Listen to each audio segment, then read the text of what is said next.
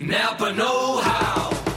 There are lots of amazing cars on the road, but perhaps none more amazing than the paid off car. It may not be pretty, but the price is right. Heck, if you keep that thing running, it'll actually start paying you. Because with Napa Rewards, for every $100 you spend, you'll get $5 off. So keep your car running longer, stronger with Napa Rewards and watch the savings start rolling in. That's Napa Know How. Napa Know How.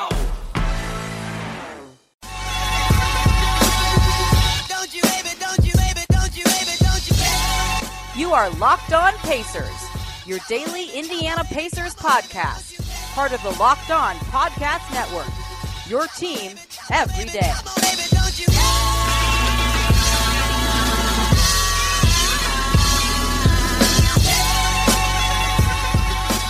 And welcome to Locked On Pacers podcast, part of the Locked On Podcast Network, where you can get a daily dose of great information about your favorite NBA and NFL teams, which now includes the Pacers right here. My name is Tom Lewis of IndyCornrows.com, and today, for that daily dose of Pacers info, we will talk about the reactions to the season opening win over the Mavericks as the Pacers practice on Thursday before heading out to Brooklyn for their next game. And we will also peek ahead to the Nets and see what kind of shape they are in uh, for the Pacers on Friday night. And then we'll look around the league a little bit, some notable first night performances and games to uh, see how things are going. It's always exciting when the NBA season tips off, and you know, obviously it takes several games for things to shake out a little bit, uh, but there's always some surprises on the first round of the games, and that was definitely the case on Wednesday, and of course on Tuesday as well, with the uh, Warriors getting pummeled by the Spurs. So, anyways, before we get going here, don't forget you can hit me up with any comments or questions uh, via email at indycornrows at gmail.com and on Twitter at indycornrows. So uh, I'd love to hear from you. So let's get on with the show. Now, as I've said for years, uh, no NBA win should be d- diminished, Re- regardless of the circumstances, who's playing, who's not playing. Pros get paid to play on both teams, and on any given night, an NBA player can get it going and, and alter even the most lopsided matchup. Now, the matchup on opening night with the Mavs was far from lopsided, with a strong veteran lineup of the Mavs, uh, along with great coaching from Rick Carlisle as always. So, getting a W for the Pacers was a great way to start the season, taking care of home court. But one thing that sticks out for me in the uh, first game was how M- McMillan managed the game and adjusted his approach a couple times throughout the game. Uh, so definitely didn't appear to be uh, coach stubborn enough to stick to whatever he had mapped out, and instead was was able to adjust. And uh, he, you know, after practice today, he mentioned that he loved the way his team started the game. And really, I mean, you think about the first possession, Jeff Teague breaks down, gets in the lane, hits a rolling Miles Turner for a monster dunk, and don't think you could start the season any better than that, let alone a game with an emphatic dunk. That was uh, certainly Fieldhouse approved for sure. The, the game was played at a pretty fast pace, which is what the Pacers wanted. Although you know the Mavs did their best to slow it down and use their half court sets uh, and use a lot of the clock, uh, but they did go small, and that kind of changed the way McMillan was intending to play. I believe uh, it also his own team kind of altered the way he was going to play before the game. He made it pretty clear that Glenn Robinson III was going to be a uh, reserve wing, and while C.J. Miles would be available, uh, it was likely going to be Robinson that would be playing those reserve minutes. Now, when uh, Robinson got in the game, he did not look nearly as comfortable as he did in preseason, and you could see that you know the uh, just like the lights are a little brighter in the playoffs than the regular season, the lights in the regular season are a little brighter than in the preseason, and Robinson just didn't quite seem ready to go. And that combined with the fact that the Mavericks decided to keep J.J. Barea on the floor with Deron Williams and, and a couple of wings and, and play small, uh, that opened up an opportunity for Pacers to play smaller. And so those two things combined put CJ Miles into a bigger role for the night. And he went out and you could tell right away he looked comfortable. Obviously, he's a pro's pro. He knows how to be ready and he knows what it's like uh, in that situation. And, and he was aggressive and let it rip. So um, that was one area where McMillan was able to alter things a little bit. Um, also, in uh, overtime, um, and, and that was one area where when, when Thad Young fouled out in overtime, they went back to that small lineup and closed out the game and closed out the win with CJ on the floor. But also in overtime, there were possessions where uh, McMillan went through T, Jeff Teague and then Monta Ellis trying to set up offense in the half court and uh, eventually went to Paul George. And, you know, maybe Paul George just grabbed the ball and did it on his own. But regardless, PG had the ball in his hands to create plays, and he did just that. He uh, he was able to score. He was also able to set, of course, Miles Turner for a big shot, and the Pacers were able to get over that hump at a time when they have struggled with that over the past couple of years uh, of guys kind of looking at each other. PG even talked about that after the game a little bit. That you know he in in the past years he wouldn't have taken that ball and, and wanted to be the guy being the playmaker. He would have played a role in whatever play was drawn up. But this time uh, it was his show and he was, he was ready to get it done. And you know that was really nice to see down the stretch. Now McMillan used uh, smaller lineup a few times during the game, as I mentioned. Uh, one, you know, it didn't always work out. Another small lineup in the beginning of the fourth quarter with um, CJ and Robinson, along with Teague and Stuckey and Lavoy Allen.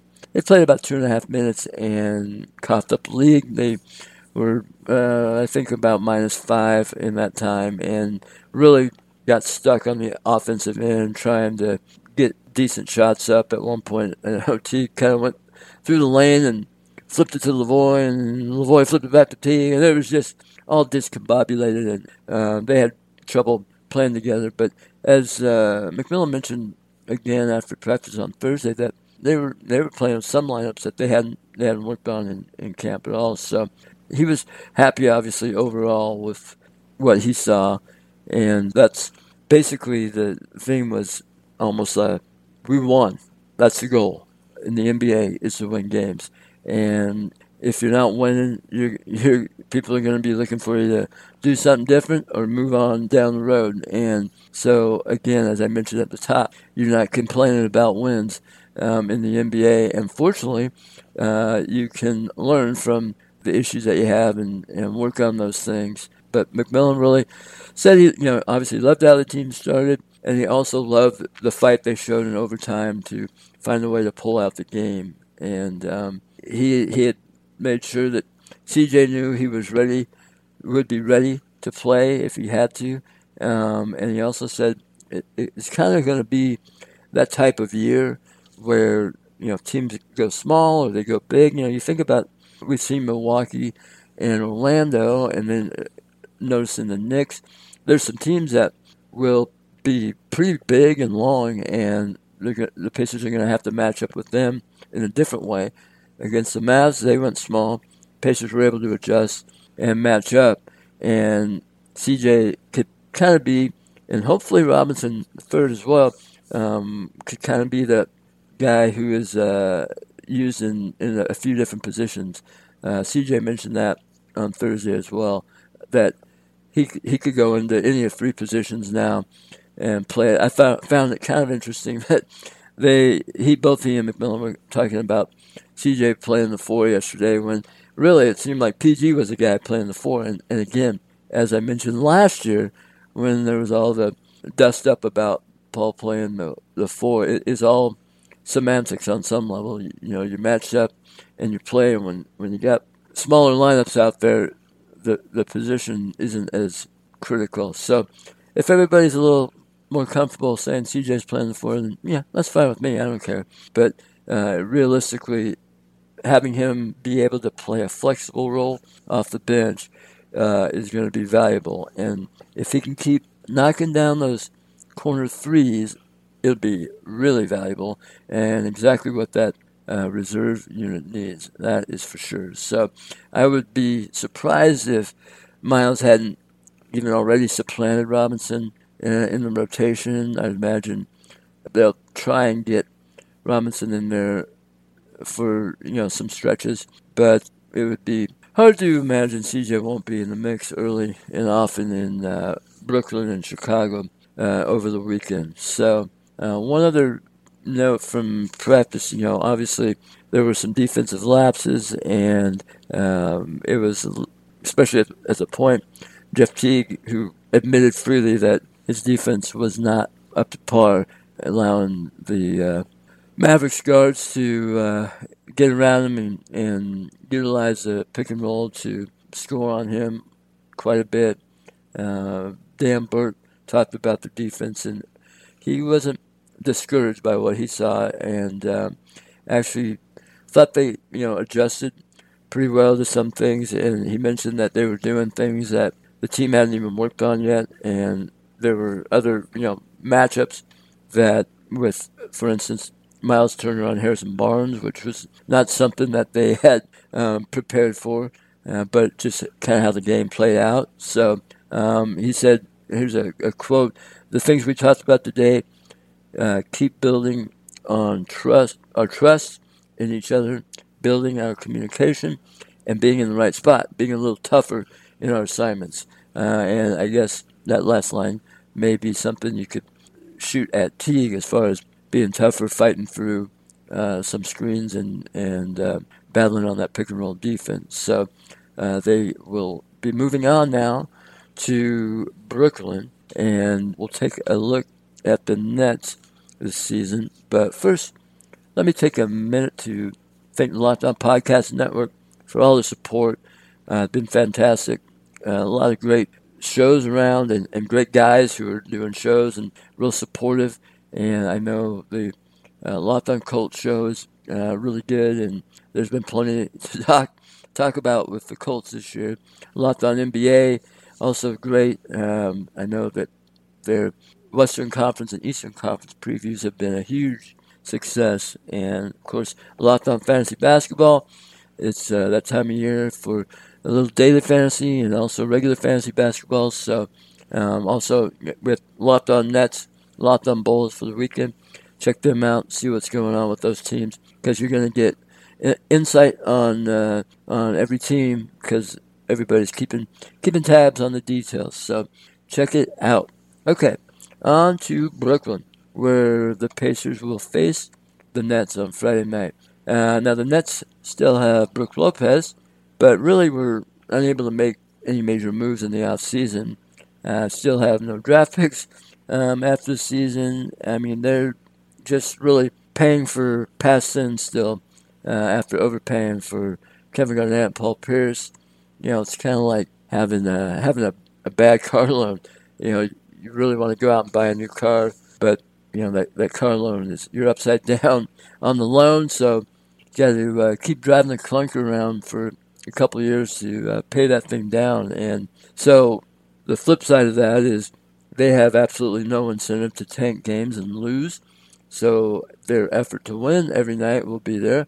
It doesn't mean they're going to win a lot of the, a lot of those games, but again, as I mentioned at the top, they do have pros, and uh, you know, uh, one of those guys, one of their new players, is Jeremy Lin, and he may not be uh, have been consistent over the years, but as we know from when he burst on the scene and, and at other times during his career, he can certainly go off and lead a team to a win. So um, they've been starting, or they started Lopez and Jeremy Lin, Rondae Hollis Jefferson, guard Bojan Bogdanovic, and then Trevor Booker at power forward. So really, that's kind of a an old school classic lineup there with the power forward out of Central Casting and a big center in the middle, and then a couple guards. So in their opener, uh, the Nets gave the Celtics a little scare. They were uh, down big uh, in the second half, but uh, with a late run, they uh, made things interesting. But eventually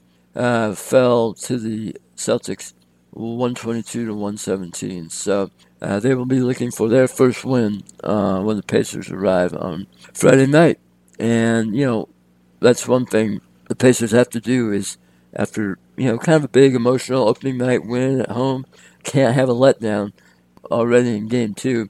Uh, when you're looking at your schedule, these are the types of games you got to win if you want to be competing for a spot near the top of the Eastern Conference, which is what their goal is. If you're thinking you can win over 50 games, this is the type of game against the Nets you got to win. You got to win these types of games. You can't uh, lose these things, lose these types of games, which has always been kind of a bugaboo and frustrating with some of the Pacers teams over the past few years is having letdown games, emotional letdown games, and losing, you know, a game like, say, this game to the Nets, and then, you know, going out and beating the Warriors, you know, where, where that should be like two wins, but instead it evens out because you've had a bad loss before. So avoiding some of those bad losses would be a great change this year.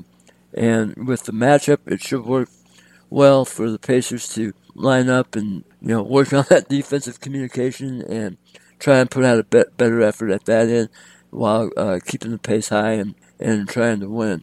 So tune in on Friday night to see how the Pacers fare against the Nets. Now, finally, the start of the NBA season, always exciting uh, with so many players in different spots, and fun to see how teams begin the season, kind of their first impressions. And um, there were a lot of great games to go along with the Pacers win over the Mavericks on, on Wednesday. And one couple of intriguing games I saw uh, Houston Lakers game. James Harden is playing point guard for the Rockets uh, alongside local legend Eric Gordon uh, at the two. So Harden had a huge statistical game 34 points, 17 assists. Pretty good point guard numbers, I'd say. EJ uh, finished with 19 points, but Harden also had seven turnovers, and the Lakers beat the Rockets 121-14. So the Lakers were kind of an intriguing watch as well.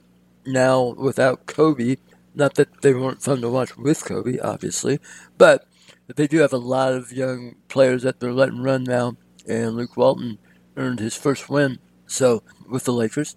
So the Lakers will be at uh, the Fieldhouse next week, and that will be uh, an intriguing matchup as well. And of course, with all those young guys, they also have Metta World Peace. Can't forget that. So always interesting when he comes to town. So um, another big game. Now you know Miles Turner with the 30 and 16 was uh, got a lot of exposure for that um, around the media, highlights, internet, everywhere. But uh, his night was kind of dwarfed by Anthony Davis, who had 50 points, 16 rebounds, and uh, also added seven steals, five assists, four blocks. I mean, that was a huge game. Um, but he, like Harden, put up the gaudy numbers in a, a loss. The Nuggets were able to get by the Pelicans 107 102. So, not a lot of help for AD, and uh, it was a rough debut for Solomon Hill with the Pelicans. He had just two points, made only one of, of seven shots, missed all of his, all four of his three point shots. So, a rough night for, for Solomon. Hopefully, he'll get it going here um, once he gets comfortable in that starting role. That's a that's a new uh, a lot of uh, new expectations that he has to uh, learn to deal with. And Lance uh, Stephenson actually played 26 minutes off the bench, quite a quite a bit of burn. So um, he sounds like he's going to be in the mix. Finished with eight points. So uh, we'll see. It's kind of a fun team to keep an eye on. Obviously, a healthy Anthony Davis is always fun to watch, but keeping an eye on Solomon and Lance as well. Um, elsewhere, Frank Vogel lost his debut as the uh, Heat beat the Magic 108-96. And um, I think looking around, you know, you see a lot of good matchups around the East, and it seemed like there's a pretty broad middle uh, layer of teams in the NBA. I mean, you, you, you, know, you have your Warriors, your Spurs, your Cavs. Nah, probably throw the Clippers in there as you know some elite teams. But of course, there's teams at the other end of the spectrum as well, like the Nets as expected. Um, but it seems like there is a real broad middle layer of teams that will be kind of battling each other, and from night to night, depending upon who's playing better, is going to win the game. So, uh, especially in the Eastern Conference, uh, you think about you know Washington, Atlanta, Detroit, and Milwaukee, Charlotte. Uh, all all these teams are from night to night are going to be a, a tough team to play, and you know teams are going to have to bring their best game to get on a roll and, and try and rise above uh, that middle tier and, and be, be at least at the top top level of that tier, and that's um, what the Pacers are trying to do is move towards those elite teams and, and be among among the best of that of that broad pack. So they can't do that though if they are not able to win games like the one they have in Brooklyn on Friday night. So it'll be great to see uh, a, a first road game as they prepare to play the Nets and then a back to back with the Bulls on Saturday. Um, so make sure you tune in, enjoy the game, and thanks for listening to the show today. Love to hear your thoughts on what you see Friday from the Pacers. So uh, hit me up via email at indycornrows at gmail.com or on Twitter at, at indycornrows. And also, really excited about the Reactions podcast. Thanks for listening, and please continue to spread the word as uh, our audience continues to grow. We also love to have listeners involved. So if your company wants to reach men aged 18 to 44, you should be sponsoring this podcast. Our rates are reasonable, so email me at indycornrows at gmail.com to find out. And don't forget, you can find the podcast on audioboom.com. Also, subscribe to the pod on iTunes with all prior episodes available via both outlets, so check them out. Okay, that's a wrap for today. You've been listening to Locked On Pacers on the Locked On Podcast Network. You got it?